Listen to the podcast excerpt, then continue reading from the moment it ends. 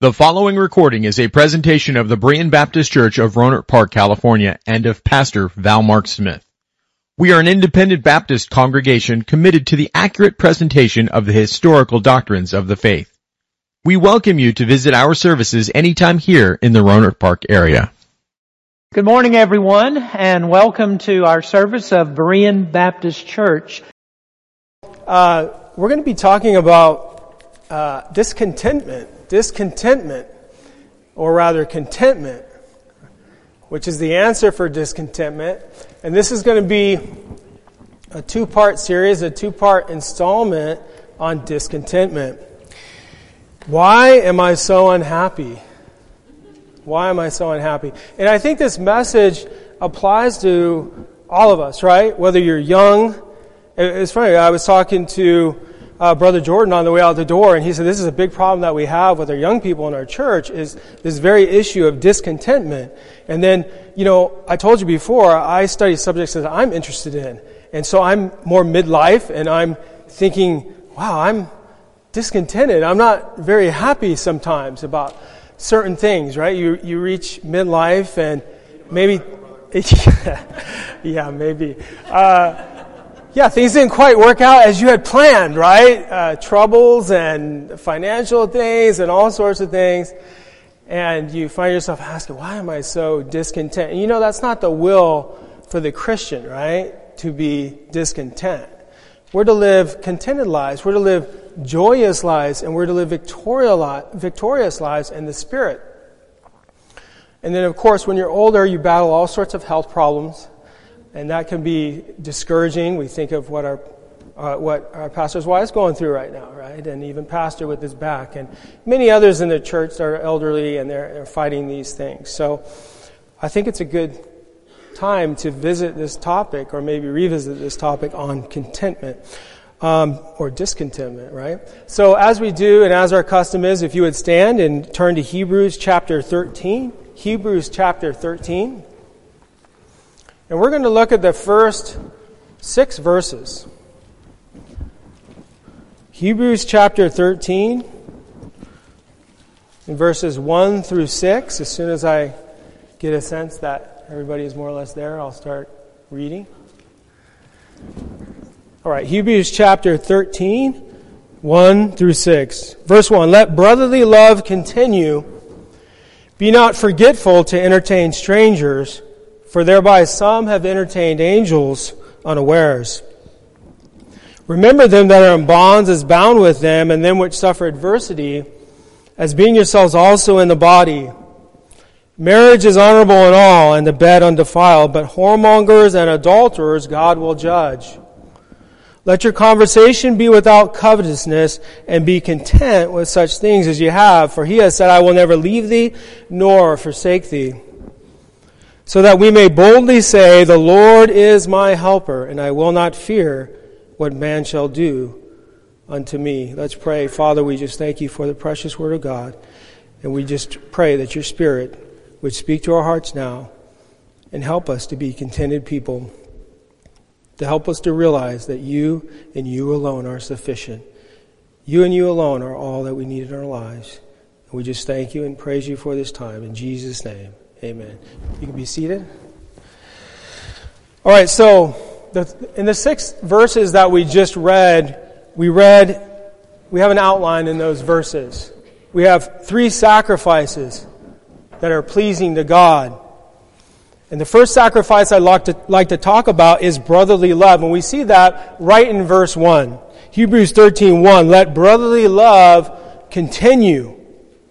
Now, brotherly love is to be present in our lives in the church.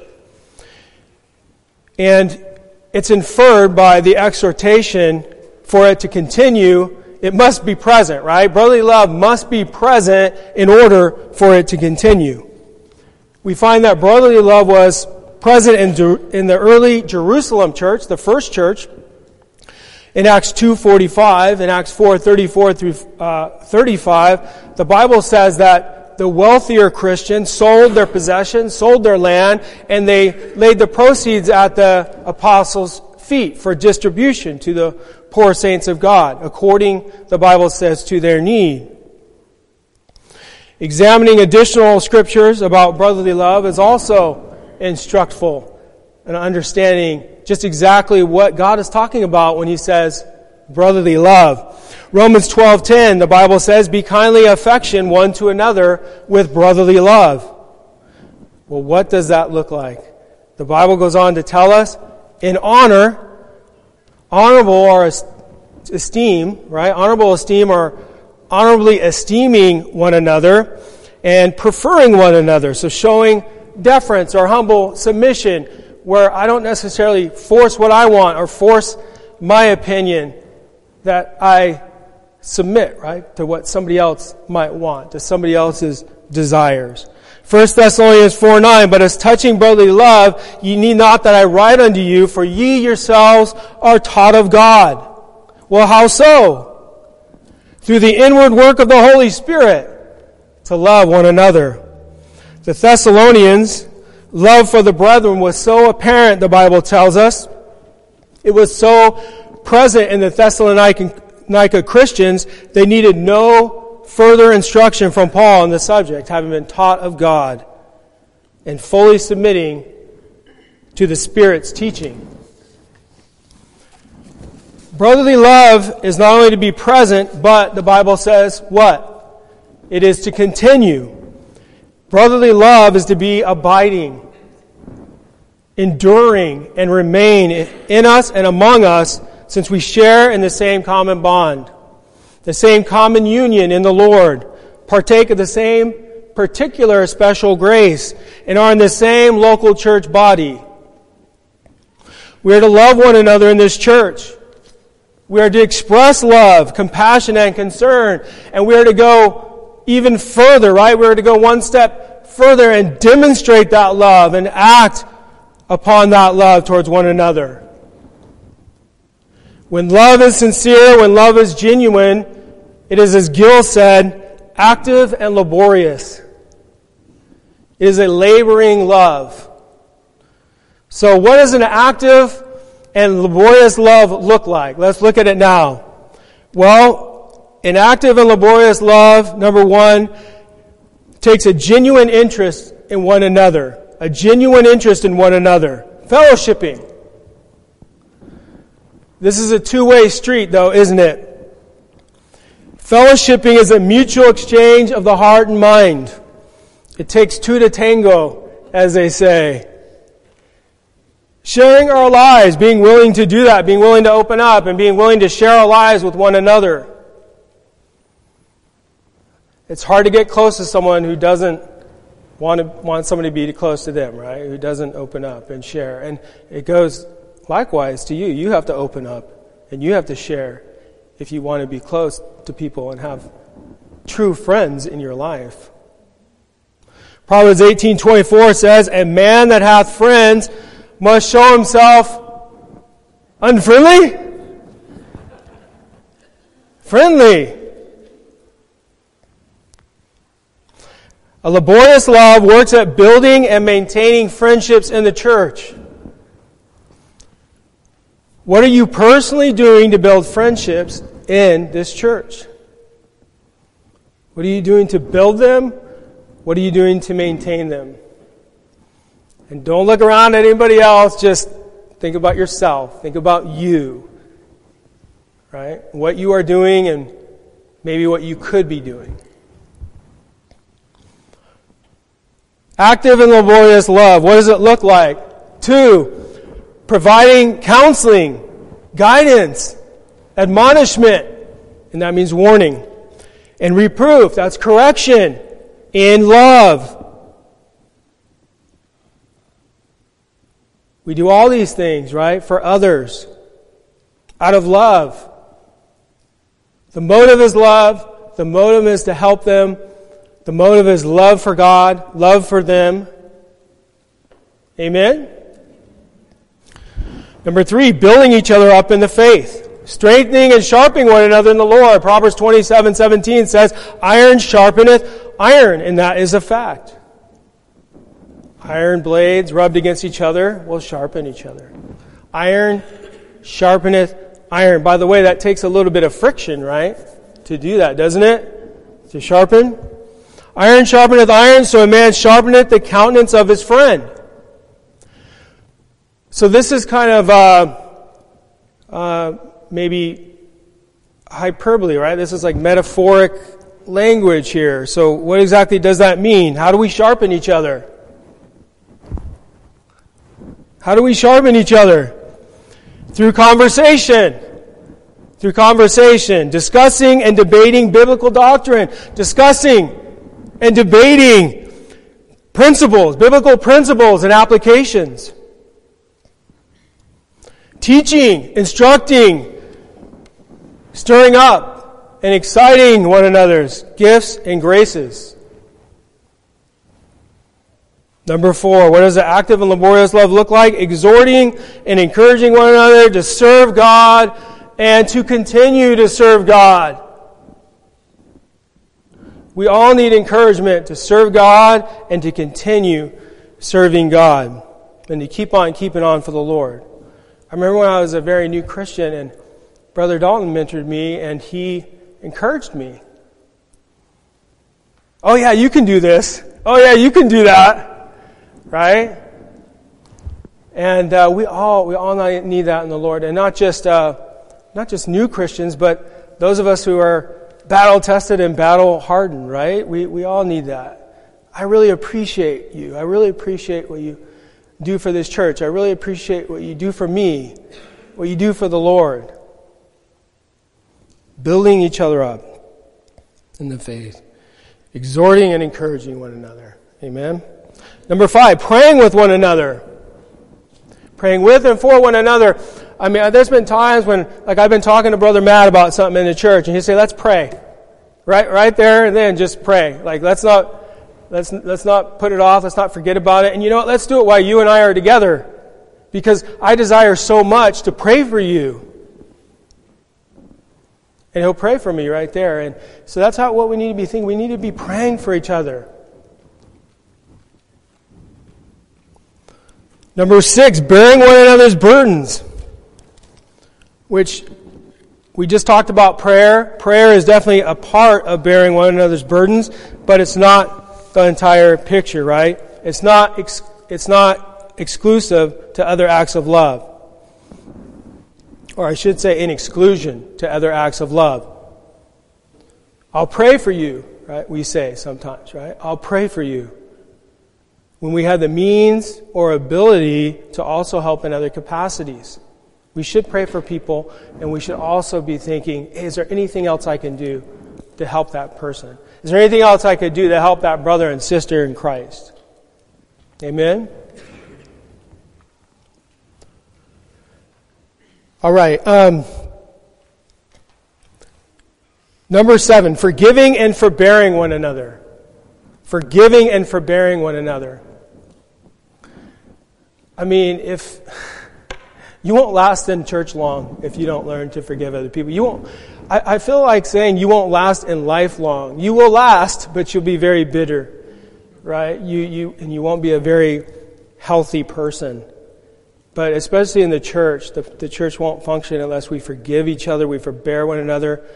None of us are perfect. We all have different personalities. Sometimes we clash. Sometimes we have different ideas, right, of what we want to do, and so on and so forth we have to learn to forgive each other. And we have to forbear each other to some extent. Maybe somebody is rubbing us the wrong way. We just have to forbear, right? Knowing that we rub other people the wrong way too. I don't rub my wife the wrong way ever, but. uh, so, exercising gentleness is what this is all about. Exercising gentleness, kindness, goodness, the fruit of the Spirit to one another. By the way, this is how we actually grow in godliness by putting the fruit of the Spirit to good use. This is how we grow in the fruit of the Spirit by exercising it and using it. Love for the brethren is a fruit of the Spirit, manifesting Christ's likeness through us. And it is our duty, privilege, and blessing to walk in the Spirit in submission to the Spirit. It is essential and needful for our individual well-being, for our own happiness, peace, and edification, as well as for the church collectively. The church will not last long without love for one another. That the grace of brotherly love imparted to us at salvation, 1 John 3:14, so that we love the brethren, continues to be exercised frequently and we are ever increasing in it, even abounding in it. And it's interesting because when you see that word abounding in the Bible, oftentimes it's, if you, if you look it up in the Greek, it's super abounding. So much so, so much so that our love for the brethren is a prominent characteristic in our life. Without brotherly love, our public profession of Christ is worthless, fruitless, and ineffectual. 1 Corinthians 13, 1 through 2 says, Though I speak with the tongues of men and of angels, I have the ability to speak all languages and have not charity, have not love, I am become a sounding brass or a tinkling cymbal. And though I have the gift of prophecy and understand all mysteries and all knowledge, and though I have all faith so that I can remove mountains and have not charity, I am nothing. I am profitless. Love, genuine love to God and man, which grows out of devotion to God, is the vital principle as Christians we are to live by. Love trumps all gifts and endowments from God, all gifts and all graces. Without love, we are nothing but noise, the Bible is telling us here. Our Christianity is profitless, vain, and empty, good for nothing. The spirit filled, spirit directed life is a selfless life and stands diametrically opposed to the self life of the flesh. Sacrifice is pleasing to, pleasing to God. We said number one, the first sacrifice is brotherly love. The second sacrifice is hospitality. And you'll find that in the very next verse in Hebrews 13, 2. Hospitality. Be not forgetful, and that's where the emphasis is on this verse in verse 2. Be not forgetful to entertain strangers, for thereby some have entertained angels unaware. The verse lays out the duty of all Christians to exercise hospitality to strangers according to our ability.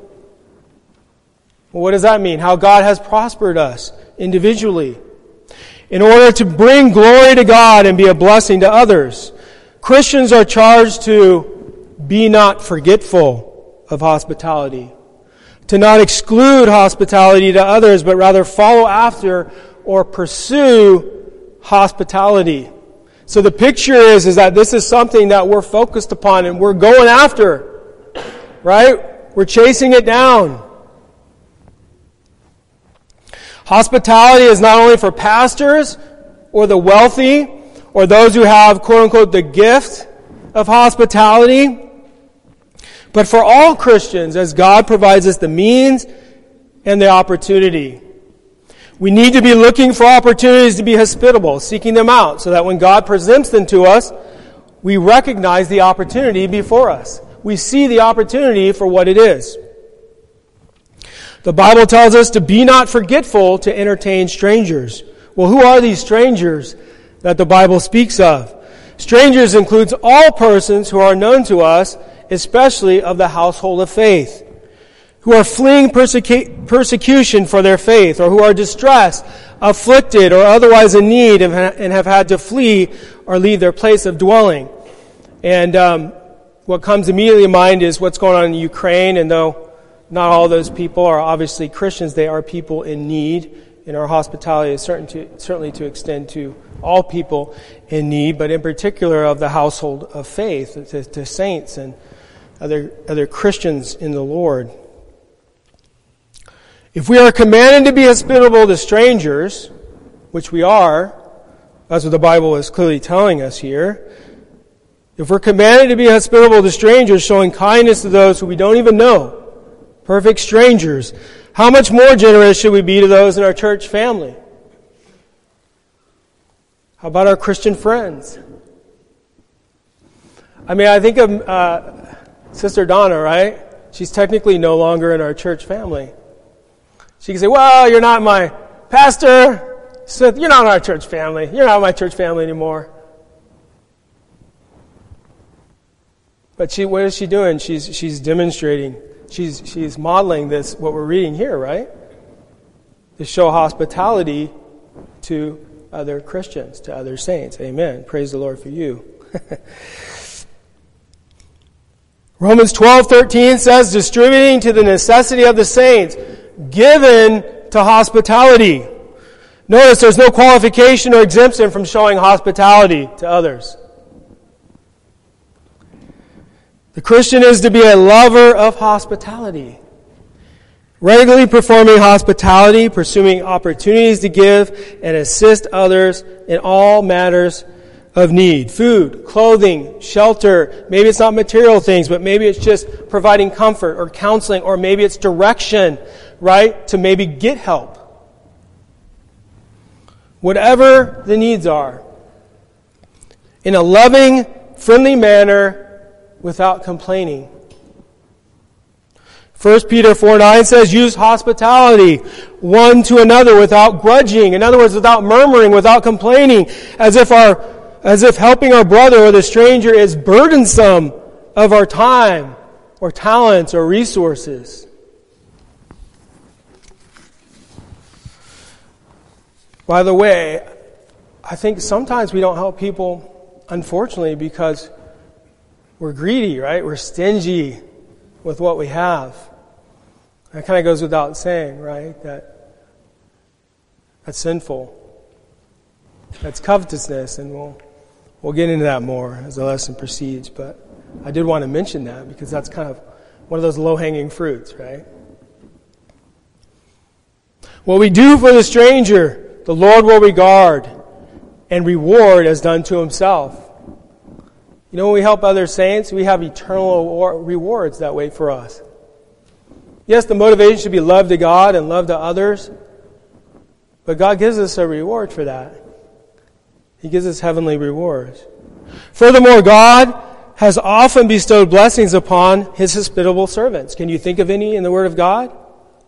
How about Abraham in Genesis 18.1 or Lot in Genesis 19.1? They were blessed by the presence of angels, and in Abraham's case, Jesus Christ himself appeared in the likeness of a man when Abraham was in the tent door. You remember that?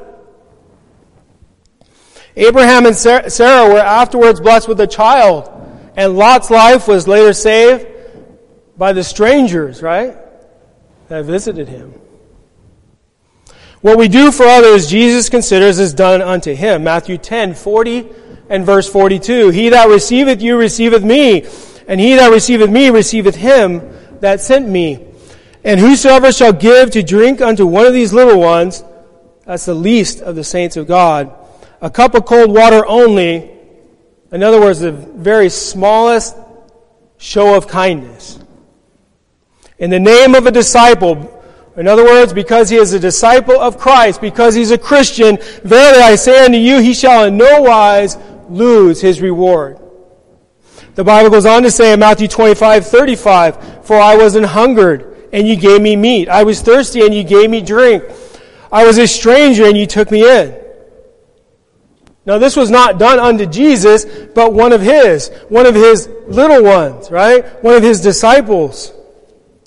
When we show regard to one another because of our common relation in Christ, we express love for the Savior. We express love for the Savior himself. the Lord Jesus Christ. Sacrifices pleasing to God. Number one, we said brotherly love. Number two, we said hospitality. And then, thirdly, Christian sympathy. Hebrews 13, 3. Christian sympathy. Remember them that are in bonds. Those who are prisoners, persecuted and bound for the cause of Christ, as bound with them, the Bible says, as if you were a prisoner with them or in the place of them. And them which suffer adversity, all types of affliction and injury, as being yourselves also in the body. We should be sympathetic to others because we also know what it's like to suffer physical pain and hardship. And it very well could be happening to us instead of them, could it not? Now this verse specifically speaks to the persecution of Christians that was occurring in Jerusalem in the early church in the first century. However, there is a general Christian principle taught here. To have pity on those experience oppression, suffering, and affliction as if you were in the same circumstances, as if what another person is going through, you were actually going through instead. Especially those in your church family and other Christians, though not exclusively. We are to model the compassion of Christ in our lives. This remembering that the Bible talks about here in verse 3, this remembering we are excited is to, incited to, is to lead to action. Not simply thoughtful reflection upon someone's unfortunate circumstances.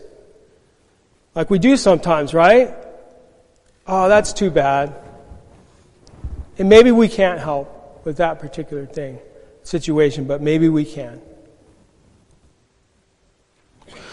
We are to provide relief to persons in bonds and various adversities by acts of kindness. Well, what can we do for them? We could pray for them. We can communicate with them. We can send letters, cards, emails, text, Snapchat. There's all sorts of ways to communicate, right? Although, if someone's in affliction, they might not have a cell phone, right, Tate? Visiting with them, reading the Bible with them, singing praises with them, being a comfort to them, and ensuring their basic needs are met, as well as giving to them small comforts. Just little things to improve their situation, the difficulty of their circumstances. By being a thoughtful, dependable friend and companion to them in their time of need. So much so that you are helping the afflicted and distressed to bear, to carry the weight of the load of their suffering, partnering with them. Now, when you hear me say partnering with them, automatically you probably think, oh, this is like the latest business guru talk, right? Partnering, partnering with them, right? Let's partner and let's create synergies, right? All this stuff. But it is biblical. Hebrews chapter 10, verse 32 through 33. But call to remembrance the former days in which after you were illuminated, illuminated to what? The gospel, right? Enlightened to the gospel of Christ, you endured a great fight of afflictions. Partly while you were made a gazing stock or a spectacle, both by reproaches and afflictions, and partly while you became companions. Well, what is a companion? It's a sharer. It's a share or a partner. While you became companions, well, you became a partner of them that were so used, of those who were mistreated, afflicted, and tormented. That kind of makes you look at things differently, doesn't it? From when you're helping someone and they're kind of over there and they're dealing with their own thing and to being a part, wait, I'm partnering with them. I'm putting my arm in theirs and I'm going with them. We're going through this together. Different, right? 1 Corinthians 12, 25 through 27, that there should be no schism or no division in the body, but that the members should have the same care one for another. And that's my prayer, that I would love others and have compassion for others as they have for me. Think about that. We're to care for each other in the same. We're to love each other. Think, think about maybe the most loving person in this church. Whoever that is, I think we're, we're to all as one body to be like that. We're to care and love each other like that. But that the members should have the same care one for another. Verse 26, and whether one member suffer, all the members suffer with it. Or one member be honored and all the members rejoice with it. Not envious, not jealous, but rejoicing. Amen? Verse 27, now ye are the body of Christ and members in particular. Reminds me of that saying, right? All for one and one for all. Right? We're all in the Lord's church together. Right? Amen? The church body is to share in each other's suffering and rejoicing. So by now you're probably going, okay, Brother Joe, you went over these three sacrifices brotherly love, hospitality, Christian sympathy, but what in the world do they have to do with discontentment? Or we're bringing it all back right now to this topic. All back to the subject matter at hand unhappiness.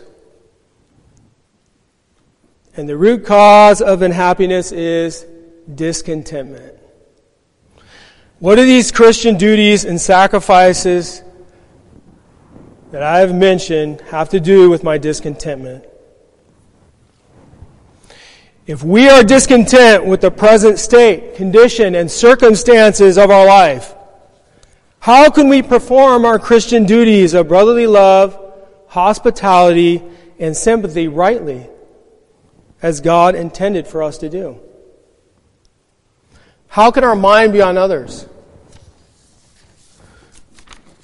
It can't be, right? and it won't be. Our mind's attention, our energy and effort, our heart's desire is not on others, nor upon pleasing the Lord, but upon ourselves. In our discontentment with our life, it is upon our own displeasure and unhappiness. Taking the sin of discontentment even a step further, when we are discontent, we violate the two great commandments that Jesus gave to us. In Mark 12, verses 30 through 31, the Bible says, And thou shalt love the Lord thy God with all thy heart, and with all thy soul, and with all thy mind, and with all thy strength, everything we are. This is the first commandment, and the second is like, namely this, Thou shalt love thy neighbor as thyself. There is none other commandment greater than these. This may seem like a bold or rash statement, however, I'm confident that our study over the next couple sessions will bear this out. When we are discontent, our heart has been stolen away from loving God and loving others. The sin of discontentment is all too common in the lives of God's people and is responsible for causing us great misery. Lou Priolo, biblical counselor and author, states in his book on discontentment that many people who have sought his advice for a wide variety of problems. You get that? A wide variety of problems in our life. Unknowingly struggle with discontentment. Interestingly enough, when we go to our Bibles to find out what God says about discontentment, as we should with all our counseling inquiries, we will not find a single reference to discontentment. Such an important topic. How could that be? Is it because God's people never get discontent? No. We only find references to contentment. So, what is the biblical opposite to contentment if it's not discontentment?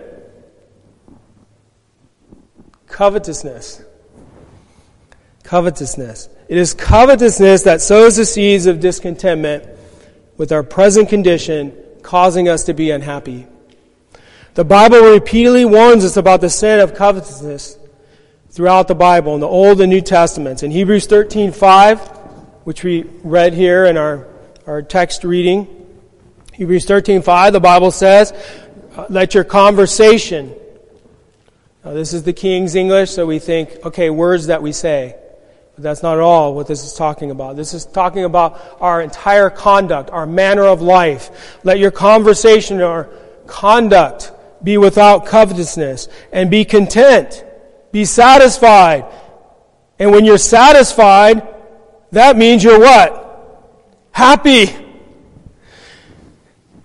Let your conversation be without covetousness and be content with such things as ye have. Present things. Things that you already possess. For he has said, that is, the Lord has said by way of a promise. The Lord's not just stating something here, He's promising something. And what is that promise? It's a significant promise. I will never leave thee nor forsake thee. The Lord is all we need. If we have His presence, if we have His blessing, if we have His graces and tender care, we have everything with nothing deficient or lacking. But do we really believe this? We struggle with this, right? And hence we have discontentment in our hearts and in our lives. Covetousness, what is covetousness? Let's define it. Covetousness is an inordinate desire, which means an excessive, immoderate desire to possess or have something that God has not seen fit to give us, that God has not appointed for us to have, at least not yet. It may be covetousness over material possessions, property, or wealth, living a more comfortable, luxurious lifestyle, but it could also be non material things. For example, desiring to be in a marital relationship or a dating relationship. But before I go on, nothing's wrong with desiring to be married or in a, in a, in a, in a dating relationship. But what we're talking about here is more than just a desire. We're talking about an inordinate desire well, what do I mean by that? I mean a desire so much so, so that you'll sin against God in order to satisfy that desire and get what you want. Like a Christian dating someone who's unsaved. I want to be married so bad.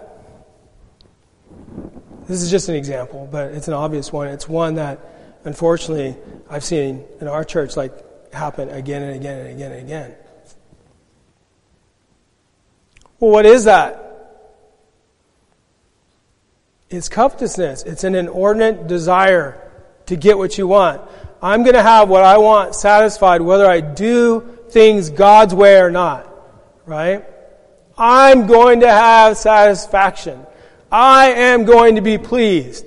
I, I, I. By the way, what does that sound like? Idolatry. We, and that's where covetousness ultimately leads, doesn't it? You are your own God, not God. You've dethroned God from your life. You've, thrown, you've dethroned God from your heart. Amen?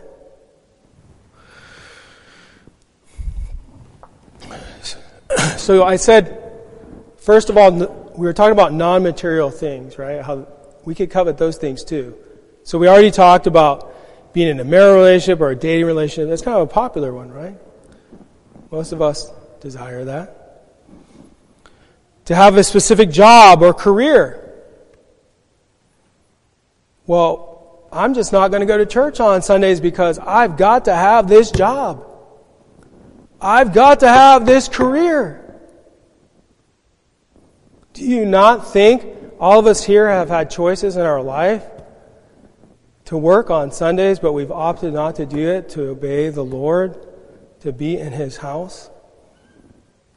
Covetousness.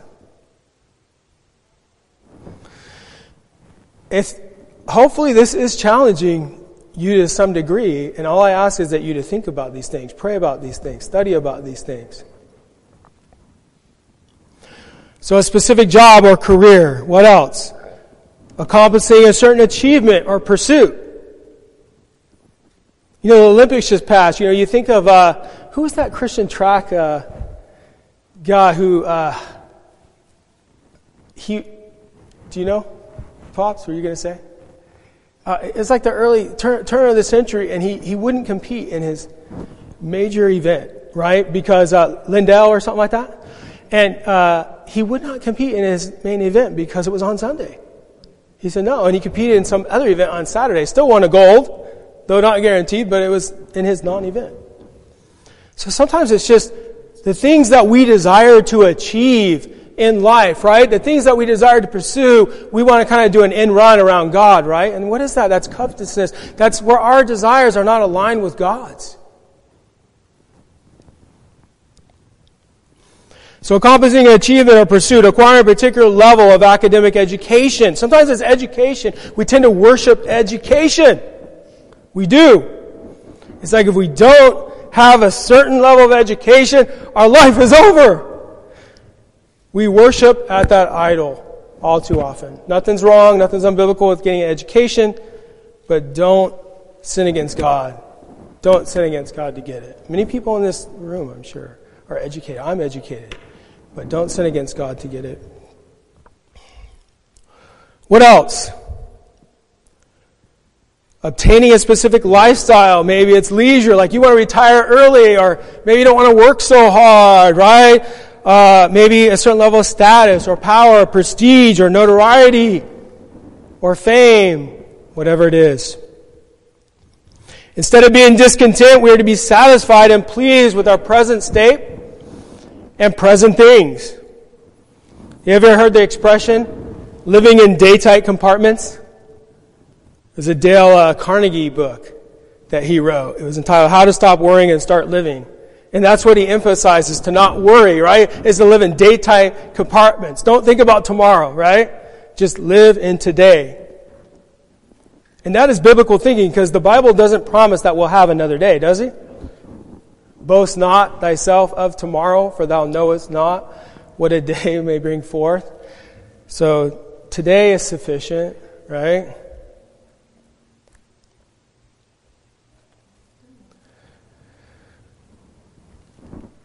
We must bring our mind to rest in our present condition. There's, um, I, I, like this saying as far as living in day-tight compartments, and it helps me to, to think about that. Um, how God gives us today what we need each day, or God gives us today what we need day to day. And God does. God gives us what we need. And of course, He gives us much more than that, especially here in America. But we must bring our mind to rest in our present condition. Well, we're not, what do I mean by rest? Well, we're not anxious about where we're at. Well, we have peace where we're at in our minds, our hearts and minds. Paul learned to do that. Paul learned to be content in whatsoever state he was in. Philippians 4:11 says, "Not that I speak in respect of want, for I have learned in whatsoever state, in other words, in whatsoever condition I am therewith to be content." But God needed to teach Paul this. He had to learn this, just like we have to learn it, right? God needed to teach Paul the priceless lesson of contentment. Just as we need to be taught this principle from the Word of God by the Spirit of God. Ask God to teach you contentment. When we covet, we become more and more discontent with our present circumstances and more and more forgetful of just how God, how much God has blessed us and continues to bless us. God is so good, is he not? Romans 8, 28 through 32, and we know and we know that all things work together for good to them that love God. By the way, those who love God obey God. To them who are the called according to his purpose, for whom he did foreknow, he also did predestinate to be conformed to the image of his son, that he might be the firstborn among many brethren. Moreover, whom he did predestinate, them he also called, and whom he called, them he also justified, and whom he justified, them he also glorified. What shall we then say to these things? If God be for us, who can be against us? What a great verse, right? If God be for us, who can be against us? That's one of those things that you put on your vanity mirror or in your car or just somewhere in your computer desk to always remind you, right? If God be for us, who can be against us? Verse 32, He that spared not his own son, but delivered him up for us all, how shall he not with him, with Jesus Christ, also freely give us all things? All spiritual things, all temporal things that are that our loving sovereign Father has determined are needful and suitable for us to have. Covetous thoughts and desires originate from our sinful, corrupted nature, from original sin. Therefore, they are naturally occurring within us and often spring up quickly and unexpectedly. Have you ever been surprised by a desire that just seemed to come up from nowhere? It's our sin nature, it's our original sin. These naturally occurring sinful thoughts and desires are stirred up and excited when we take delight in them, when we take pleasure to dwell upon them, allowing them to take root and get a foothold in our lives, to grow and blossom into full-blown lust. Mark 7, 21 through 23 says, For from within, out of the heart of men proceed evil thoughts, adulteries, fornications, murders, thefts. What's on that list? Covetousness wickedness, deceit, lasciviousness, an evil eye, blasphemy, pride, foolishness. All these evil things come from within and defile the man, rendering man spiritually unclean and unfit for fellowship with the thrice holy God, Father, Son, and Holy Spirit. Covetousness man itself by an uneasiness or inquietude of mind, a lack of peace, arising from the desire to receive gratification of covetous lusts, or an anxiousness attended with dissatisfaction and discontentment with present circumstances, disappointed hopes, dreams, wishes, ambitions, expectations, and our future expectations. There is a distinctive difference between desiring to improve yourself or your economic situation by pursuing an education vocational or professional training or a better job and being so dissatisfied you are willing to sin against God by coveting and possibly acting upon that covetous in order to please your desires. Whenever we indulge ourselves to sin, we do it at the expense of God's glory in our own detriment. And unfortunately, I think we need to stop right there, even though I have a lot more to go. But we'll get to that next time, right? People are, yeah, please. Uh, all right, let's pray. Father, we just thank you for this study on covetousness. It's, we probably don't talk about it n- enough in our society, as affluent as we are. It's a bigger problem, I think, than we suspect in our lives and robs us of much, hap- much happiness, much contentment that you would have us to have. And so we just pray that you'd help us to go to your word and help us to submit to your spirit and be led of you and help us to place our our confidence in you and our contentment and our happiness in you. And help us to find help us to find all these things in in you and in the word of God. That our life would truly honor you and glorify you and we just thank you and we praise you for this time to study your word together as a church. In Jesus' name, amen. Thank you for listening to this presentation of the Berean Baptist Church of Rohnert Park, California. If you would like further information about our church, please feel free to call us at area code 707-584-7275 or write to us at Berean Baptist Church, 6298 Country Club Drive, Rohnert Park, California, 94928. Additionally, you may visit us online at www.bbaptist.org.